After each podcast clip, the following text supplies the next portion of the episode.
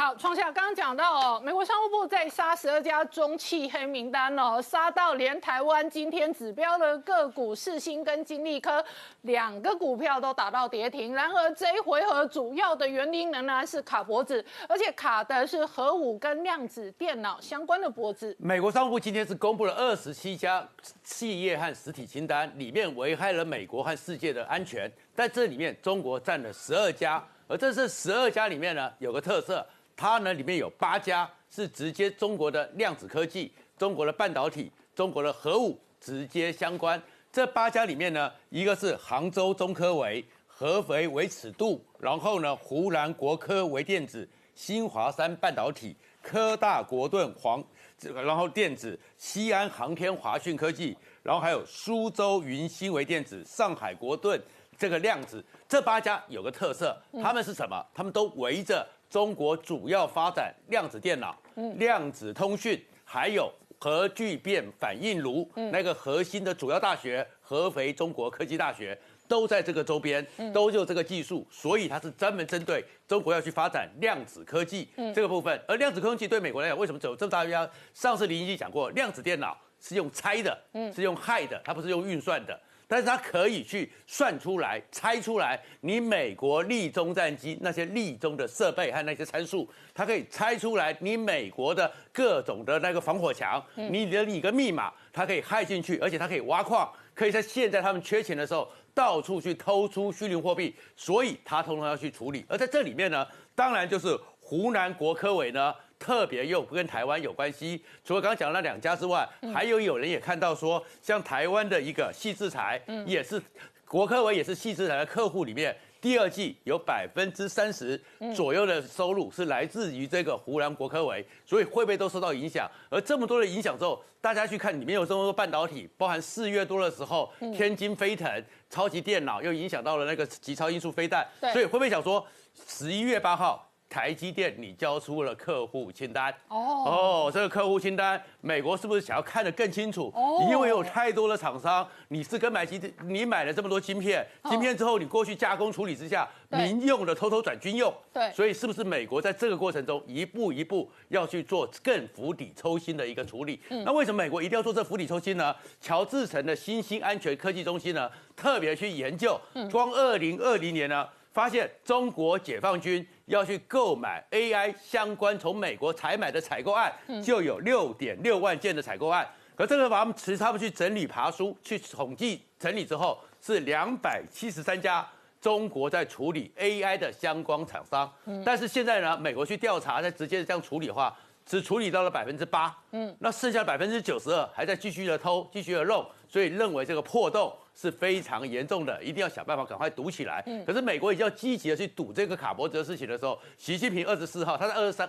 号的时候，他去了开了个后勤，要做一个为打仗而准备好的后勤，也下令科研单位3年的科技体系改革计划，要求科研单位要下军令状，他一定要科技自主。在这个科技自主里面呢，其实整个在对抗情绪里面呢，摩根大通的那个执行长戴蒙 成为最近非常红的一个人，因为他在波士顿俱乐部里面一个讲话，就想到他曾经在香港讲过了一个笑话：中国现在正在庆祝建国100年，建党100年，而我们大通呢，一定也是刚好进入中国也100年，而且我们大通呢，摩根大通一定会比中国共产党还更长寿。我在讲完之后，你对中国来讲，他们听了当然很不舒服。接下来他还特别讲，他说台海这边呢，两岸之间的情势这几章，中国千万不要啊 真正来入侵台湾，那会变成中国的越南，还讲到“丝带”2个字，哇，这个出来之后就说你会陷入泥沼，你会怎么样了？那中国人当然很不高兴了。所以戴蒙呢，当然受到很多攻击，尤其是他可能也看到说，现在中国对于台独企业都会尽量的攻击。你戴蒙已经讲成这个样子了，所以戴蒙第2天出来说啊，对不起，我出言不逊，我道歉，我收回我的言论，因为要赚人民币还是要投低一点。好，时聪刚刚看到的是拜登讲中国即将超越美国，同时呢，他的团队再开了7个超级黑名单，其中要封锁的是中国的超级电脑。没错，刚才您刚提到说，今天台北股市其实盘中有创下这个新高，但是其实呢，有点攻不上去。这里面来说，有几家公司面临到非常大的卖压，包括说第一个是台积电之外，另外一个世芯 KY 在今天早盘很快就直接亮灯跌停。那另外一个包括跟中国很有相关的一些台湾的 IC 设计，特别是 IP 提供的这个业务呢，很多都出现一个大幅下跌，那也让整个指数开高走低的一个状况。好，那为什么会这个样子？其实这个最早要从这个《华盛顿邮报》的一个报道里面讲到，他就说呢，台湾疑似台积电还有台湾的一家世芯 KY 这个公司呢，在帮中国解放军呢，在这个超级电脑呢，在设计这个晶片，那甚至呢，帮他们超级电脑，因为他们超级电脑是用来研发一些飞弹，东风系列的导弹啊，那这些导弹可能用来瞄准台湾，用来打台湾，甚至用来打美军，所以他就说这个其实是一个非常危险的这个讯号。但是呢，你看这个消息曝露出来之后，这个其实是几天前的这个《华盛顿邮报》的这个消息。但是呢，这个消息出来之后，其实没多久的时候，美国商务部呢，在最新的这个状况里面，在昨天晚上公布了7家军工的这个黑名单，里面飞腾马上就被列上去了。那这7家名单有谁呢？包括说天津的这个飞腾信息技术公司、上海集成电路公司，另外一个还有深圳市的这个信维微电子的这个有限公司，这3家是跟民营企业，然后跟解放军有关。另外一个还有所谓的超级运算的这个计算中心，包括说像济南的这个中心啊、深圳的中心啊、无锡的中心啊，还有郑州中心，这4个是中国的国家的这个超级计算机的这个中心，也都被列入所谓的军工的这个管制名单。那军工管制名单的意思是说呢，如果没有美国商务部的核准下，没办法取得来自美国的这个技术。那好，那为什么这个跟台湾有关呢？因为我们知道，其实这个飞腾这家公司呢，它过去一段时间它是做所谓的 CPU 电脑的 CPU。那 CPU 因为你可以用来做什么？你可以用来做笔记型电脑，你可以用来做一般的 PC， 你可以用来做伺服器。只是说呢，他把这个我们台湾生产过去的这个 CPU 呢，拿去卖给了中国大陆，位在这个他们的这个西南的一个所谓的空军的这个中国空气动力研究与发展中心，然后卖到那边去之后呢，他们把它组装成一个超级电脑的运算机，然后用这个运算机呢来运算关于说这个飞弹可能射到外太空区之后呢，大气层之后回到地球的它的轨道的计算啊，还有一些这个所谓误差值的运算等等。也就是说呢，无形之中台湾帮这个飞腾电脑所设计的这个 CPU 呢，到了这个中国的解放军的手上。那因为飞腾电脑这家公司呢，它其实是有一点算是中国大陆算是民营的企业啦。那它的下单方式是透过台湾有一家世芯 KY， 世芯 KY 是跟它负责，包括说 IP 的提供，然后再下单到台积电。然后台积电帮它生产出来之后，再交给世芯 KY， 然后世芯 KY 再交给这个飞腾。那当然第一个时间来说的话，台积电就说：“哎，我们都已经要求这个相关的业者，我们要出货给你的时候，我们都一定要签说，确保你不是这个军工产业，你不是受到这些管制的企业之一。”那当然世芯 KY 一定不是嘛。所以世芯 KY 在出货给飞腾的时候，他们的说法是说，我们也有跟飞腾说，你千万不要给民用的这个军用的这个企业。但是很显然，这个环节里面出了很大的问题，所以今天的这个世芯KY 股价就大跌的一个状况，因为飞腾占世芯 KY 的营收比重非常大，所以对它影响非常大。但是对台积电来讲的话，它目前的投片量呢，其实才1万多片，对台积电来说是非常小，所以对台积电的影响也不大。那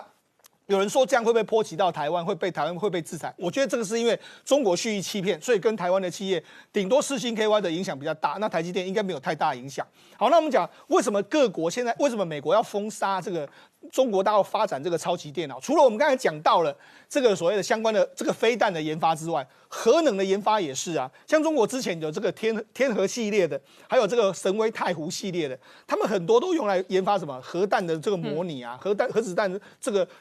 个爆炸的这个模拟啊，甚至在用天气的模拟，各式各样的模拟。所以各国现在都把所谓的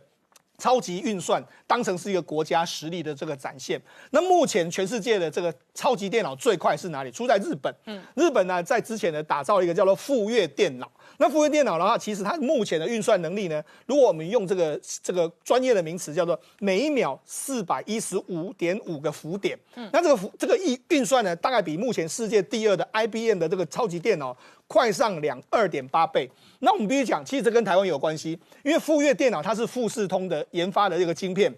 但是它用的是 ARM 的架构，但是下单到台积电来，所以其实某种程度来说是台积电跟日本合作打造了日本的这个富岳电脑。那这个副院长到底在做什么呢？我们跟你讲，实际上在去年新冠肺炎发生的时候，日本把它用来找药。 也就是日本当时有用这个富岳电脑呢，去跑了2000多种药，然后后来找出了10种药，不是我们曾经讲到的法匹拉韦，这是透过富岳电脑去找出来的。包括去年目前第2名的是 IBM 嘛，那 IBM 在去年的时候，美国政府也用 IBM 的机制呢，去跑出从7000多项的产品中间去跑出大概约莫70几项的可以用来这个解药，所以它不是只有军用的用途，它还可以用来民用的用途，它可以用来各式各样的这个超级电脑的这个运算，所以这个都变得一个非常重要。 那其实呢，中国大陆美国有没有封锁住中国的科技？有，因为中国原本最早的这个超级电脑是神威太湖之光。那神威太湖之光后来呢，美国发现到说，因为它我们知道这个所谓的超级电脑里面它有 CPU 嘛，那 CPU 现在做最好当然是 Intel， 所以之前它是其实是跟 Intel 买了这个 CPU 之后，后来2018年的时候呢，那时候的川普。 弄了一个禁制令，就说下令你 Intel 不准卖这个 CPU， 卖到这个所谓的中国大陆去。所以 Intel 现在没有出货给他，所以中国才有另外一条路嘛。另外一条路就是由这一次的飞腾出来做 CPU 嘛。那因为飞腾它不是在美国的管制范围之内，所以它就连飞腾也要管制了。对，也就是说以后这一些超级电脑就没有 CPU 或者没有高阶的超高速的晶片嘛。对，也就是说这次美国是几乎是把你的路完全堵住。他就想。 说明明我已经堵住你 Intel 这个路，你为什么还有新的 CPU？ 所以他现在就等于是绕过这个，再去查清楚说，来自天津飞腾，他现在直接就把天津飞腾管制住，同时也把你的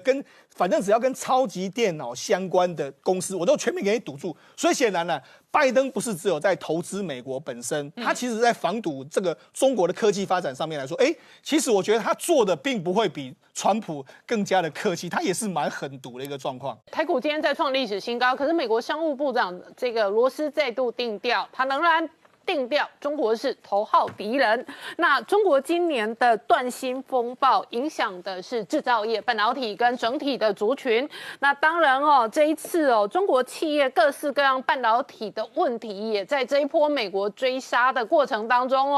那全面性的浮现。是我们知道在过去10-20年当中中国的企业非常的威猛在全世界攻城略地。那他们好像有用不完，那些新创企业好像有用不完的钱那他那些钱是怎么来的？一方面是来自于政府的优惠与补助，其实更大的原因是因为中国的新创企业可以从那个资本市场拿到非常非常多的钱，那他们是怎么办到呢？基本上有5个步骤第一个步骤就是编故事，那什么样的故事就是又简单又有力，又非常的性感就是说中国的什么什么什么譬如说。 在之前呢，瑞幸咖啡任何东西讲中国发财卖，中国发财梦都很性感啊。是卖咖啡卖13亿很棒啊，卖汽车卖13亿很棒啊，卖手机卖13亿很棒啊，卖眼镜卖衣服卖13亿都很棒啊。对，任何东西拿13亿出来骗人都挺好骗的啊。对，而且瑞幸咖啡它可以讲说它是中国的星巴克，那未来汽车讲说它是中国的特斯拉所以所有的投资人他都有一个很容易的想象，就是说以美国的这些大企业在成长。 几倍就是这些公司以后的市值，所以接下来呢，他就开始编完故事以后就开始集资圈钱了啊。那我们就讲说啊，中国的市场很大，钱很多而且所有的投资者都会相信说，中国的政府会帮助这些新创企业，把他们抄袭的对象，那些原版的那些美国公司，把它挡在中国外面。所以大家钱就进去了，然后钱进去以后呢，第3个步骤就是开始做账。那我们不敢讲说中国所有的企业都做账做假账但是我们知道说在会计上发挥创意一直是中国人的强项。所以他们就会做很多的就是做一些假账出来。那通常你做假账的话，通常那个投资者会去查嘛。你如果有什么问题的话，那个投资者会有意见。但是通常投资者就是投资中国这些公司的投资者。 他不但不在乎，而且他甚至于会暗中去鼓励他做假账，因为他们未来的目的是要在美国上市，然后呢，美国的会计师呢也不能到中国去查账，所以在上市之前呢，这些稽核也做的不是很确实，然后接下来就是当然就是到美国上市，上市以后呢，如果说这家公司没有前景，那所有的这些之前的这些风投，他们就是会。 把股票卖掉，出场。那如果这家公司的那个前景很好的话，他们当然是继续会投资持股，所以他们是稳赚不赔的。哦，然后再来很有趣的什么，到最后一个步骤啊，就是说他们上市以后，他们钱有了，市场也有了，产品也有了，这时候他们往往就真的开始赚大钱了。嗯，然后这时候他们就会回头过去。 把以前的那些那个做的假账的那些洞，把它补起来，所以就等于消灭任何的证据，然后你就真的成为一家很大的国际企业，哦，那这个就完全成功了哈。那但是不是每个阶段每个流程都会成功嘛？对，所以以瑞幸咖啡为例，它事实上今年显然就是一场假账的这一个地雷梦了嘛。对，它事实上已经走到第4个步骤了，它就要走到第5个步骤，它应该要赚大钱去。 补他以前那些黑洞的时候，就他是没有办法赚钱，他就整个崩溃了。OK， 那我们现在讲到说，刚才整个过程中啊，那谁是受害者、啊？这就是有一个很有趣的事情啊。我们刚才讲过啊，就是台湾的公司如果做假账的话，受害者会是谁？会是投资者。对。可是在中国，我们刚才讲的这个炼金术的这个过程中啊，事实上投资者不但是不是受害者，而且他们是共谋者。因为他们在里面都赚到钱，所以真正的。 受害者是什么？就是美国的这些星巴克、哦，他被瑞幸咖啡把他的市场给抢了啊，然后美国的特斯拉，它的市场被蔚来汽车给抢了，而且蔚来汽车以后还可能反过头来，把他们的产品卖到美国去。对，哦，所以对美国政府他们也看到这个状况，所以他们要防止这个中国的这些新创企业继续在美国的这样子吸金。哦，所以他们又做了几个对策，第一个是他们要求能到中国去查账。哦，目前美国的那个会计师还有。 那个证券监管单位是不能到中国去查账。你如果到中国去查账的话，他们会认为以那个间谍罪把你起诉。好，然后第二点呢，就是说美国政府它会禁止美国各州的这些基金啊，美国各州都有这个劳退基金啊，就像台湾政府一样。那美国政府的这些各州的劳退基金呢，它这些基金经理人事实上不能自己选股，他们通常只能选指数。 所以那些指数有什么罗素指数啊，还有大摩指数，那各种的指数，那美国政府就想办法要求这些指数把其中的中国成分股把它拿掉，这样就可以断掉那个中国这些新创企业的金源。北京官媒定调，一场深刻的红色革命正在进行。这一次娱乐圈杀赵薇哦，这确实是核心指标的明星。那更深一层的，包含了中南海内部的太子党跟政治斗争。而过去哦，在江泽民世代相关的家族哦，发大财的合作对象就是资本。 街的资本圈的华尔街大咖，那其中一个指标人物是索斯。索斯呢，在8月16号的时候投书了《华尔街日报》，他直接痛骂，他说习近平是自由世界最危险的敌人，他说全中国人都是受害者。然后2个礼拜后的今天。 索罗斯在英国《金融时报》再度投书。索罗斯最新的投书说，习近平治下的中国投资者哦，都面临当头棒喝跟惊醒。是索罗斯这一次呢，就直接挑明就骂习近平说，你根本就不懂资本市场的经济运作，所以你才会做出这么多的一些特别的事情出来了。那还有另外一点，他也提到说，中国这一波的问题呢，他指出有一个很关键的问题就是。 人口红利这件事情，其实在中国早就消失了。中国的人的出生率其实远远低于中国的官方。换句话说，大家以为中国有这么多的人，实际上这是一个问号。因为他说，很多新一代的这些中产阶级的人，根本生了一个小孩后就不想生了，甚至根本连生都不想生。这些都是潜在的问题。好，那不止这样子哦，那还是回到大家最关心的这一波对于市场的一些管制哦。啊，这个索罗斯也在痛骂说啊。 你表面上你好像说你要开放，结果呢，私底下你却手越伸越进去。譬如说呢，像抖音，我们之前也提到，抖音呢已经被中国政府进入到它的董事会。要知道，抖音的董事会核心其实只有3位董事，居然中国政府拿到其中1席，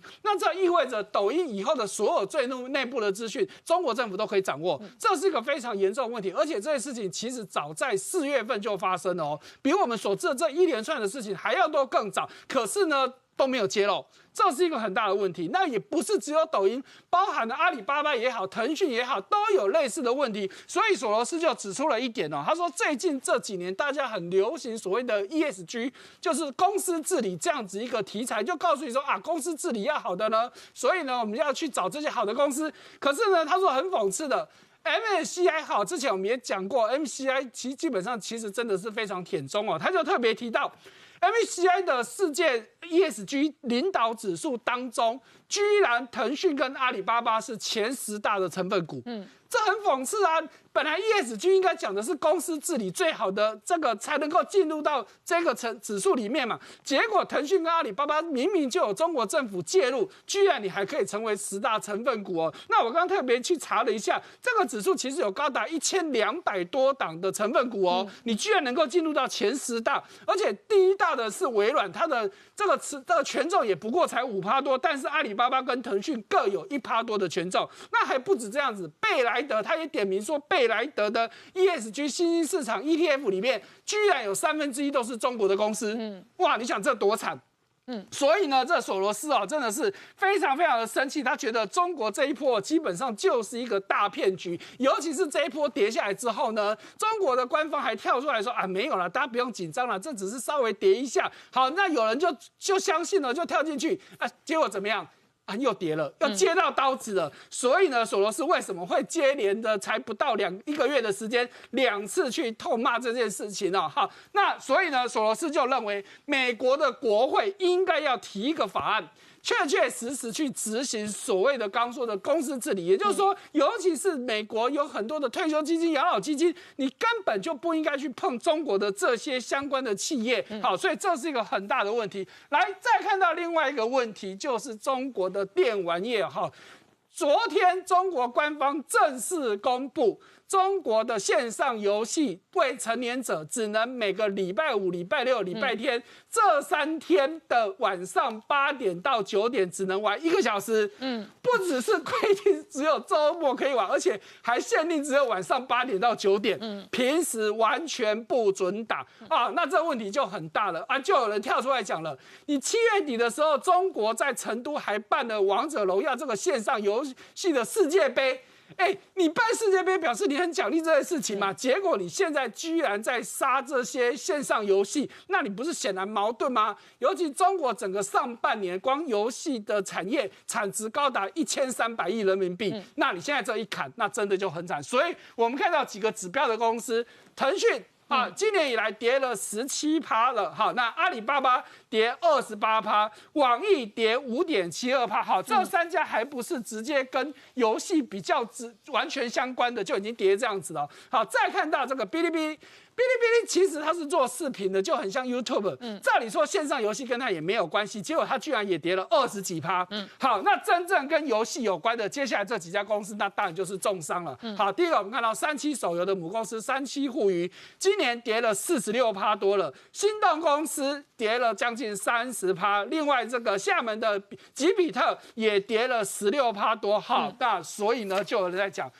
习近平最近在推共同富裕，说穿了其实根本就是共同躺平。那当然说共同也不对啦，其实应该说就是这些大公司被你点名到的产业，大家都躺平了。那当然还是有人因此得利嘛。那很明显的，习近平政府这一波主要的事情根本就如索罗斯所说，他根本就不是管市场经济的问题，他只是想要去达到他的政治目的。好，可是呢，因此有人就记齐了。所以呢，新闻提到新东方真的就很可怜了。新东方照理说这一波你说打补教业，可是新东方做的是英语补习，跟原本习近平所关心的中小学补习不太多，其实也没关系。结果新东方因为这样子，一个有46000个员工这么大的公司，就在5个月之内就几乎就是归零，也就是躺平。那另外你说好未来跟高途这2家公司确实有做中小学的补习，所以他们2家公司倒霉没话说。所以呢，好未来今年以来已经跌了92%，高途更跌了94%，之前最惨的时候是几乎完全归零哦。所以我们就知道，这个共同躺平真的是才是现在真正的现况。中国科技股一个接着一个走空的同时哦，美国科技股可厉害了，那几个科技股的市值哦都飙到新高。没错，我们看到入股这一波很惨，可是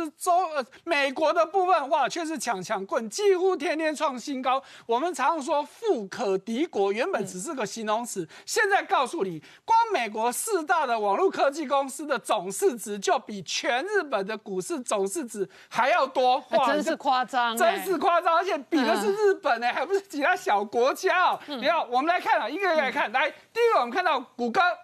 市值现在已经来到 1.93 兆，我们这是到上礼拜五、如果把这2天又再继续涨上去，它现在应该已经破2兆美金了哦。好，那第二个，它今年以来股价还是上涨将近7成，对，上涨将近7成，而且几乎天天持续在涨哦。我们再看到苹果哈，因为准备要新机发表了，最近股价也很强，今天凌晨收盘又大涨了3%，没有把这3%加进去，今年涨15%，市值已经来到 2.47 兆美元了。好，再看。看到脸书啊，脸书市值稍微低一点，但是也有 1.05 兆。到上礼拜五是涨38%，如果把这2天再加进去，已经破40%了。因为今天凌晨它又涨了2%多。好，再看到亚马逊，好，亚马逊算是涨最少的，今年涨不到6%，好，可是今天凌晨也又涨了2%，市值也有1.7兆。啊，我们看这4家，还有一家很重要的没放进去，叫做微软。微软的市值也有2.28兆，哎，所以如果加进去，那就狂胜日经指数哦。日经今年到目前涨不到2%，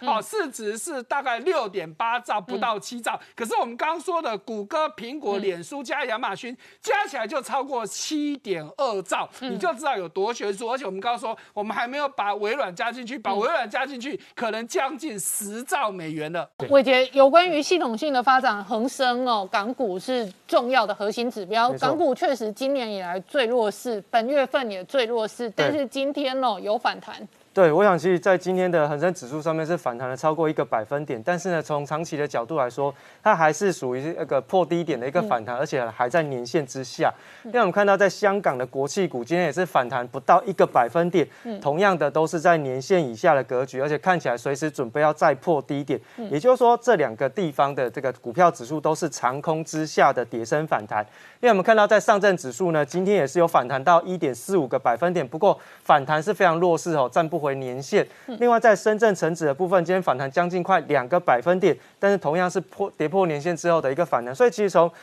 这个中国股市当中的几个指标来看，都是相对比较偏弱势去发展。另外，我们看到在中国到最近公布了几个重要的一个法律哦，要即将要上市去施行。在中国的部分推出了个人信息保护法啊，准备是11月份要上路。那路透社有说哦，其实它会让很多的公司感到不安。8月20号的这个中共人大常会表决通过个人信息保护法，那11月份要正式开始实施。它比较有点类似像欧盟的这个一般资料保护规范。那另外还有一个呢，就是在9月1号要上路的是数据安全法，它规范的是公司必须要依照经济效益、国家安全的准则来分类资讯。这也是这一次为什么在这个 IPO 的过程当中对跨境电商有一些影响的地方。那我们看到，在这个中国资金的部分，外资持续的在抽离中国大陆的股市，那包含像是在这个境内的一些相关的投资人，其实呢也出现了一些逃命的一个发展。联准会什么时候开始动手哦？这个减缩这个购债哦，确实会影响到全球金融市场的资金宽松的状况。不过今年以来，全球最强劲的股市之一是美股，那最弱势的股市核心指标是港股恒生。那这一次哦，来自中南海的政治压力，事实上哦，很多韭菜跟外资哦都准备快跑啊。没有错，我想其实哦，根据统计哦，最近这1个礼拜哦，中港股市的市值是蒸发了5600亿的美元，那相当于新台币15兆的一个资金哦。那么现在目前市场上仍然认为哦，中国大陆的监管行动是看不到尽头。那包含像是在上证指数，我们刚刚特别提到，也是哦持续的一个下跌的状况，那都是比较偏弱势。那当然除了在这个资金面的一个流动性有一些影响之外呢，其实我们在过去节目当中，在8月初，我记得在这个明老师的部分有特别提到，中国跟美国之间的一个对抗有可能升级到金融战的一个态势。我认为现在就是在金融战进入到热战期的一个状况，那么互相的砍杀。那么最近在这个美元指数升值的过程当中，我们看到包含恒大跟华融也都出现一些状况。好，那我们再看一下最近阿里巴巴的一个表现哦。其实阿里巴巴最近是出现了一些反弹的状况，在今天，但是呢，最近这5天的一个表现是跌了 11.3 个百分点，就是持续的向下破底当中，当然是呈现非常弱势的一个发展。另外，在腾讯的部分呢，虽然说看起来有一些反弹，可是呢，在过去这5天的一个表现基本上就是没涨没跌，它算是表现相对比阿里巴巴来的好一些些。 再来就是在美团的部分，过去这5天跌了 8.22 个百分点，今天有一点点反弹，但是好像也没有什么太大的用处。那这3家公司呢，刚好就是 ATM 就被人家提款机了哈。那现在看起来，在百度的部分呢，过去这5天跌了将近快4个百分点，今天还是出现了一些跌升性的一个反弹。不过，在这个监管压力持续的过程当中，反垄断的议题也仍然在发酵，所以股价表现都还是长期的偏弱势。 另外就在哔哩哔哩的部分哦，也是过去这5天下跌了 7.2 个百分点，今天还是微幅度的反弹。大部分今天的股价都出现了一些反弹，不过都相对比较偏弱势。再就看到这一次在美元升值的过程当中，恒大集团也是出现了一个比较明显的一个重挫，在今天还是持续的破底，而且呢，在过去这5天是跌了 15.4 个百分点哦。所以在这一次的整个中美大战的一个 对抗当中，其实恒大跟华融会变成是接下来中国大陆要如何去对抗美国的一个非常重要的一个金融战的一个指标。而且恒大在香港发很多美元债哦，没错。那这些美元债主要的投资人大多数都是机构法人或者有钱人哦。对，将来他们这些债会不会一个一个地雷爆哦？那这些美元债能不能够这一个偿还哦？它的这一个债信能力哦，都备受考验。没错，而且华融是一个非常大的一个这个坏账的一个银行。好，另外我们看到在 IPO 大爆雷的部分，就帮助这个农夫山泉上市的这个律师事务所听说也会被查这个立案调查那影响到的是30家 IPO 的一个状况，全部都卡关。那么现在目前中国大陆的政管政策是从产业直接延伸到 辅导上市的律师事务所，包含像是天元律师，它是北京第一大的律师事务所。另外就是在开源资产评估公司，这个都是在产业公司要去上市挂牌的时候要去进行法律相关的一些责任的厘清。另外就是在资产评估的过程当中非常重要的一些公司，但是现在竟然被中国的证监会立案去调查，那影响到最近比较重要就是比亚迪旗下的 汽车晶片厂的 IPO 案，它已经确定要暂缓实施。但是呢，在比亚迪的股价上面，我们看过去这5天，上涨了 3.6 个百分点。今天的股价也表现得还算不错，相对稳定。那么当然，在天元的部分是被受到的这个所谓的农夫山泉的一个状况，然后呢，所以产业呢是遭到了监管，那募资计划遭受到了一些阻碍，所以未来 中国大陆的这个产业募资的状况其实是相对比较有压力的。再来就是在这个中国大陆的这个中共的金鸡母被盯上，也就是说，在这个贵州茅台的这部分也出现了一些 被监管的状况，在8月20号传出，国家监督管理总局呢要约谈白酒企业相关的高管，那么造成当天整个酿酒板块出现重挫的一个发展。不过今天大概都有出现一些反弹，贵州茅台今天反弹了 1.43 个百分点，那今天的酿酒板块呢也涨了将近快 1.8 个百分点。现在目前看起来市场上认为这个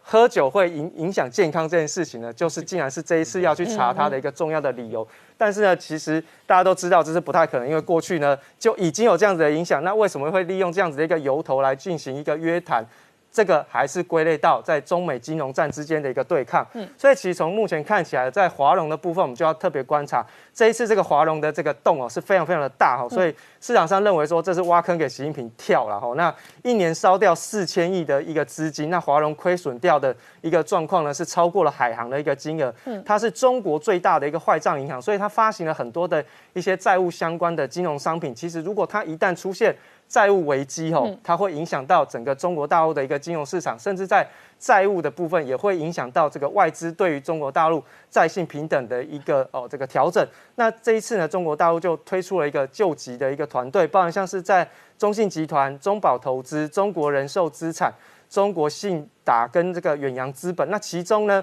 中信集团是非常非常重要，因为在中信集团当中是由中国国务院监管的一个集团，而且去年是由前央行的副行长来进行接任新董座的一个发展，所以其实如果是有这样子的一个地位，那就代表国家正式介入了华融的一个新股募资案，那进行一个所谓的战略投资，要稳住的是 中国大陆债务的一个相关的危机。好，我们稍后回来。好，月中，昨天呢，蚂蚁金服的上市案直接喊卡，震惊全球金融市场。有多震惊呢？台湾有好几个寿险大咖，比方说国泰、富邦，他们都去抢。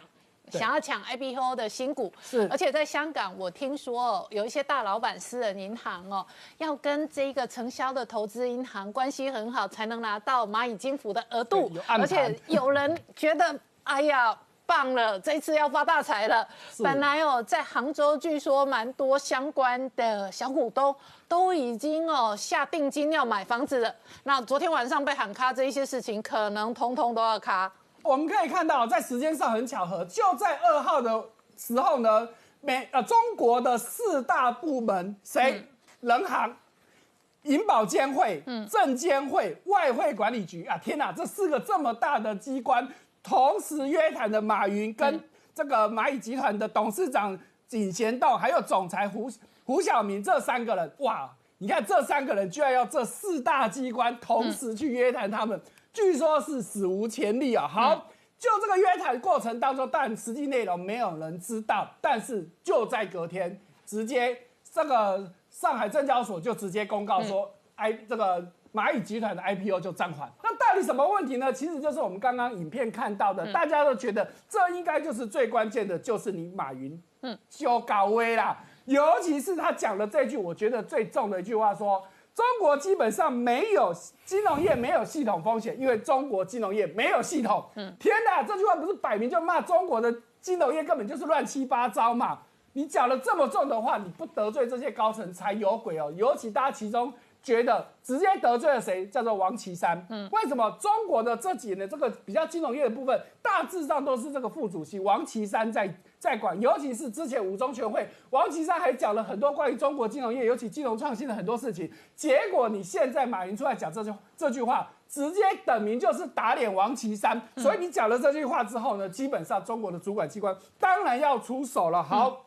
那再来。 还有人认为说，好谁呢？路透社认为他有另外的想法，说为什么中国要出来管？有可能就是因为你的规模太大了，大大让中国政府开始紧张了。好，那其实它的大的部分最主要是小额贷款的部分。好，根据统计，截至到今年6月的数据而已哦。 光这个蚂蚁集团贷放出来的小额贷款，是中国所有金融业的短期消费性贷款的21%。哇，你看多可怕的事情！问题是原本的中国金融业，这个中国的金融街你都管得到，可是你蚂蚁集团你打的是科技公司，不在金融监理之下，结果你却放了这么多钱出来，那当然是一个很大很大的风险哦。所以呢，中国政府当然就出来说了啊，尤其是这个《人民日报》就出来讲哦，基本上。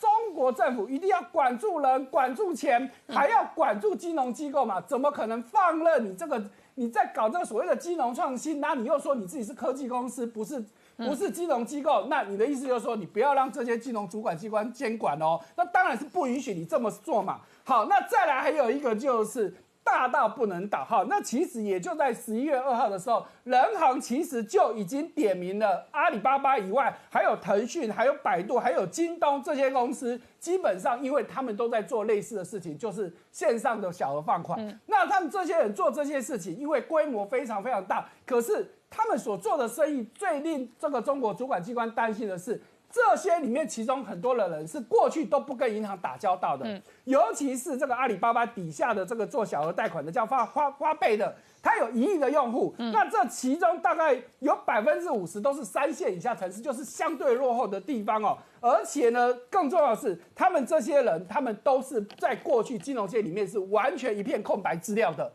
为什么？因为他们过去根本不跟银行打交道，银行也不跟这些小人打交道，结果现在通通都到阿里巴巴去了，都到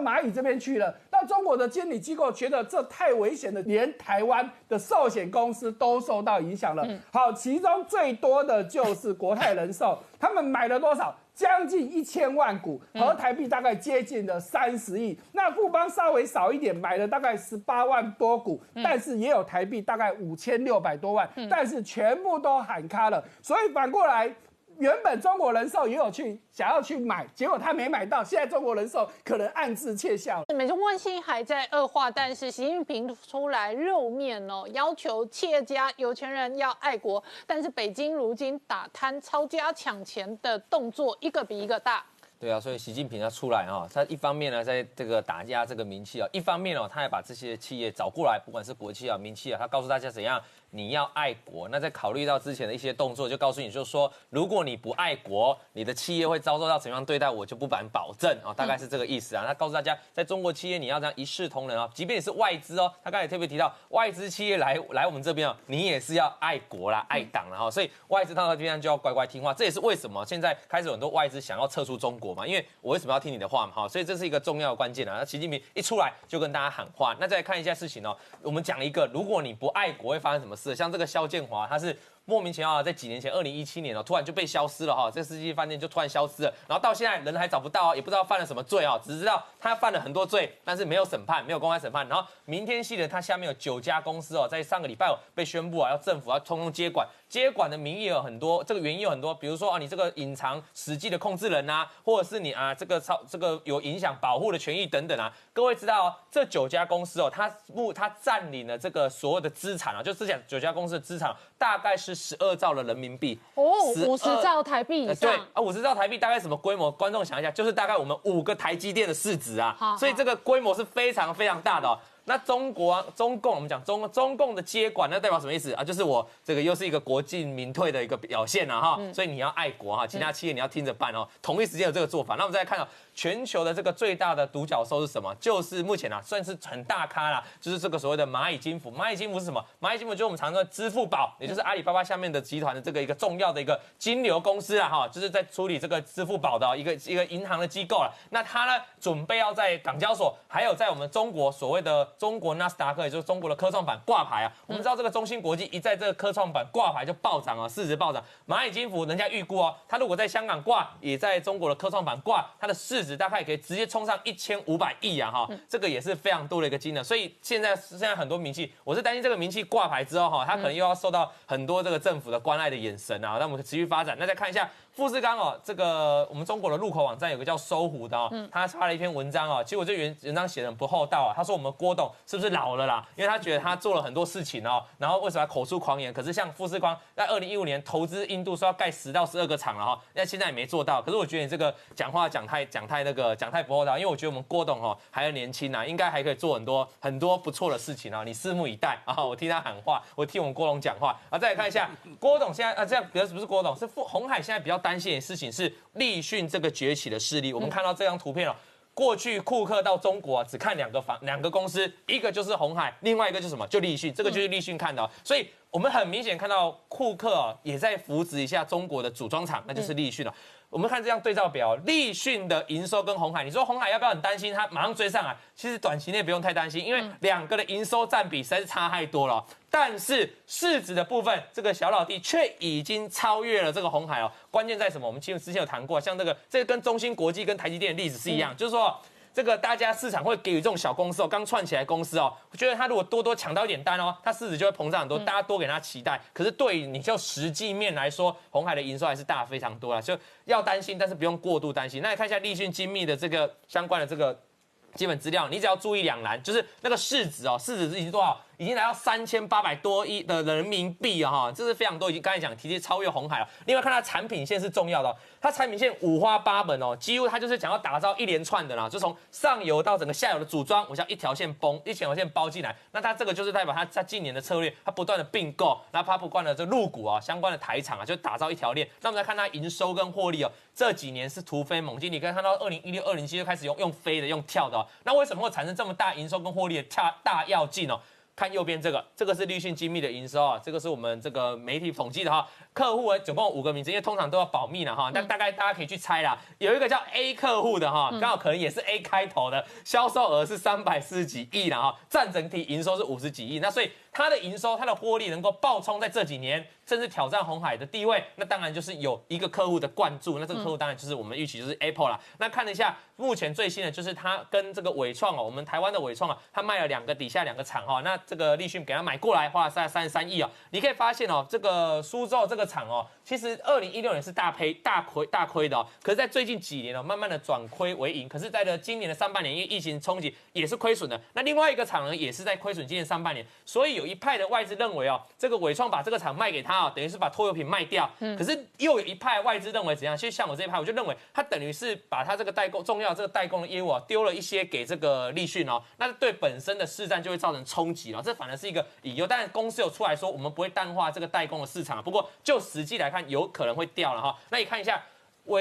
伟创啊，把厂房卖给，把这个苏州厂房卖昆山的厂房卖给这个立讯之后，会冲击到谁？我刚才讲了，其实鸿海的营收占比非常大，鸿海不用太担心，所以鸿海这两天股价受到影响，但是冲击最大是谁？你可以看到下面那个是和硕，因为和硕是排第二的嘛，然后这个二哥哦，其实会影响会最大。最后我们来看一下鸿海跟立讯的供应链比一比啊，你可以发现哦，立讯就在打造跟鸿海一模一样，它也要有自己的现在相关供应链，包括耳朵声学啊，包括这个那个零组件、器材啊、连接器等等。但是你要注意哦，它是不是 还少了个面板跟这个机壳，所以这几天呢、哦，我们台湾的这个凯盛 KY 就大涨，因为市场就传言有可能还要来这个，但是这是传言的、啊、哈。就有可能要并购，有可能要入股啦，对啊，但市场就大涨。但是我在讲提这个传言，只是说他想把是传言，他想把拼图拼好啊，所以大家在预期这样。好，我们稍后回来。美国国会重量级的参议员格雷厄姆事实上提出了相关的制裁法案，那主要的核心其实是针对这一次就责中国，所以这一个法案最终白宫的团队到底会如何打这一场新一轮的美中战争是外界观察的重点。然而华尔街日报跟林总的讯息现在传出来。 老王很有可能打到金融战，金融战有很多面向，联邦基金杜绝禁止投资中国企业是一个，然后禁止中国企业在美国上市是一个，那最后会不会扩大到全面性的金融货币战都是外界观察的重点。那我们刚刚前一段也提到，半导体产业供应链事实上也坚壁清野，那这一次中国内部。 不仅仅是北京当局有内外交战的压力，很多民营企业也被迫可能要被改组、被下台，或者是被全面的公私合营。 所以，其实在中国的民营企业目前是面临比较艰困的一个问题，然后第一个就是在美国，这个美国可能要断它的财路嘛，断它筹资的方向，有可能未来在这个在美国上市的股票会受到强力的监管，甚至有些会被要求下市嘛。这第一个断了它的财源。可是回到国内呢，国内这个部分它要面临到什么威胁？面临到后面所谓的国进民退，来自中共的威胁啦。我们可以看到。 这几年来哈，你看上面一整排啊，这个都是在我们可以看到有名气嘛，各式各样的名气。我这一章的重点是要告诉大家，你看前面那个产业。 这各式各样的产业类别啊，全部都是有机会，都可以让国家来入股的哈。那下面入股国企直接吃，对，都是国企直接入股的。有健康水的，有物流的。对，那大家知道像数位的阿里巴巴嘛，马化腾，然后不动产的万科，然后各式各样的智慧家电的制品，然后监控系统，通通都可以国家队直接吃的。对，因为监控也很重要嘛，啊，连水也很重要，什么反正你能用到的啊，哪里有钱赚啊，国营企业就准备来拉掺一脚啦。这就是我们这一两年一直在讨论的国进民退嘛，那除了这入股企业之外，他们可能还想要直接控制这家公司啊，要能够影响它的经营，对不对？经营方向，所以就后面我们翻到这一年多来啊、哦，陆续从阿里巴巴创办人马云哦，这个今天这个大家吓到说他要这个退休嘛哈、哦，后面就传出一大堆了，包括腾讯的马化腾啊，当然他们就很多都是这个所谓的子公司的代表人先撤了哈、哦，还有都百度啦，很多还有刘强东啊，然后一直到后面王卫等等哈、哦，最近还传出这个比亚迪的创办人哦，他也一口气哦，很多。 子公司哦的代表人哦都被辞掉了，他是说自愿被退休了哈。那你可以看一下，被退休、被下台、被辞职。旺通集团这个是这个地产，它比较特别是这个冯仑哦，他自己哦在年初啊，在1月多的时候，他发了一部影片哦，他影片上面说什么？他说哦，我已经60岁了，突然有一天哦，有一个组织，他这样讲，有一个组织来告诉我、啊、说你60岁你要退休了哈，而且是非退不可哦。那他目前他说他自己只有领多少退休金，一个月才领这个6000多块，8000块人民币的退休金啊。 他说他一个20亿市值的公司哦，领这8000块退休金哦，连跳广场舞的大妈都不鸟他，这就是告诉你哦，一个名气的老板哦。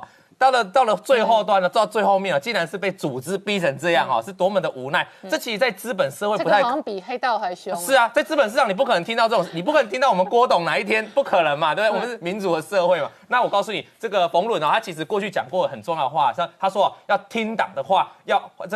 按政府的要求要照办，这都是他自己讲的啦。所以他是被组织要求啦。那你看到这一连串啊，其实这都是最近1年以来的发生的这种灵气的老板被强迫退休。那我认为。啦，在国际民粹的声浪持续当中，它可能这些情况还越来越发生哦。那我们往下看一下名气哦，这个市值基本上大规模左边这样大规模以上的工业企业的生产值哦，你可以发现那个黑色曲线哦，那个年增率是一路在往下掉，代表这几年来这个名气哦，这个他们所谓的生产的这个是赚不到钱的，越赚钱是越赚越少了哈。那右边呢，左边是赚钱越少，右边是中国银行的不良贷款哦，你可以发现不良贷款的柱状体是一路在攀升嘛哈，因为怎样？公司经营的不好，我就没办法还你钱嘛。那银行呆账就越来越多。那你看到那个实线那个曲线是什么？那个是 GDP 哦。所以你可以看到整个中国的不良贷款在增加，可是大家赚不到钱，所以 GDP 在一路往下。那其实就会经济这个问题就会越滚越大哈、哦。那右边是什么？所以中国才会，因为中国自己也发现，中共自己也发现这样的问题，所以他开始前几年在推什么？宽货币来紧信用啊，那所谓紧信用就是希望你银行不要再乱贷款啊，因为你这个呆账会越来越多啊，到时候会大泡沫。所以你看到右边这个橘色的部分啊，就是它的这个贷款给企业的这个，在这近一年多来是一路在往下降。也就是说，中共的确有在要求你是银行不要随便再贷款给谁。不是贷款给国企，不是要严控国企的贷款啊，是严控民企的贷款，不要再贷款给民企。所以看到右边的这个哈，右边这个就是贷款的成本啊，不是贷款的这个数量。你可以发现国营企业，左边这个先看左边这个，左边这个是国营企业在过去一年多这几年来当中贷款的金额啦，明显多于民企嘛。换言之就是说，在中国紧信用的一个要求当中哦，民企是越来越难贷到钱哦，越来越不能借到钱。那国企呢，当然可以借到钱啊。这时候会发生什么现象？就会加进促进了这个国进民退，因为国营企业有钱来并购，因为这边会被渴死。对啊，因为我就没钱，央妈放水，然后这边都喝不到水。没错，那我就缺钱，对不对？我就没办法，就只能接受你入股嘛。那右边这个，即便你民企借得到钱哦，好，你可以发现橘色部分是民企，然后蓝色部分是国企，这个是他们所谓贷款的，不管那用哪个管道去拿到贷款的那个利息的费用，就是他投资的成本，民企都高过于国企啊哈。所以你可以很显然，中国不断在扶植国企，然后去入股这些民企啦。那左边这个是利差越来越大，代表民企要付出的这个利息哦就越来越大，那国企借钱哦利息越来越低啊，所以造成这个现象。那你看右边哦，右边我们看一下是固定资产的投资，你可以很明显哦发现这个红线的这个部分是民间固定资产投资，因为我就生存不下去，我借不到钱，所以我投资越来越少，一路往下跑。可是，在国企的部分呢，虽然也是往下，可是它目前还是超越过民间的投资啊，代表中国很重视国企这一块。那我最后下个结论，我们看最后一张图啊，就是说那你国企这么多国企入主。这个名气之后呢，你到底经营的如何嘛？你是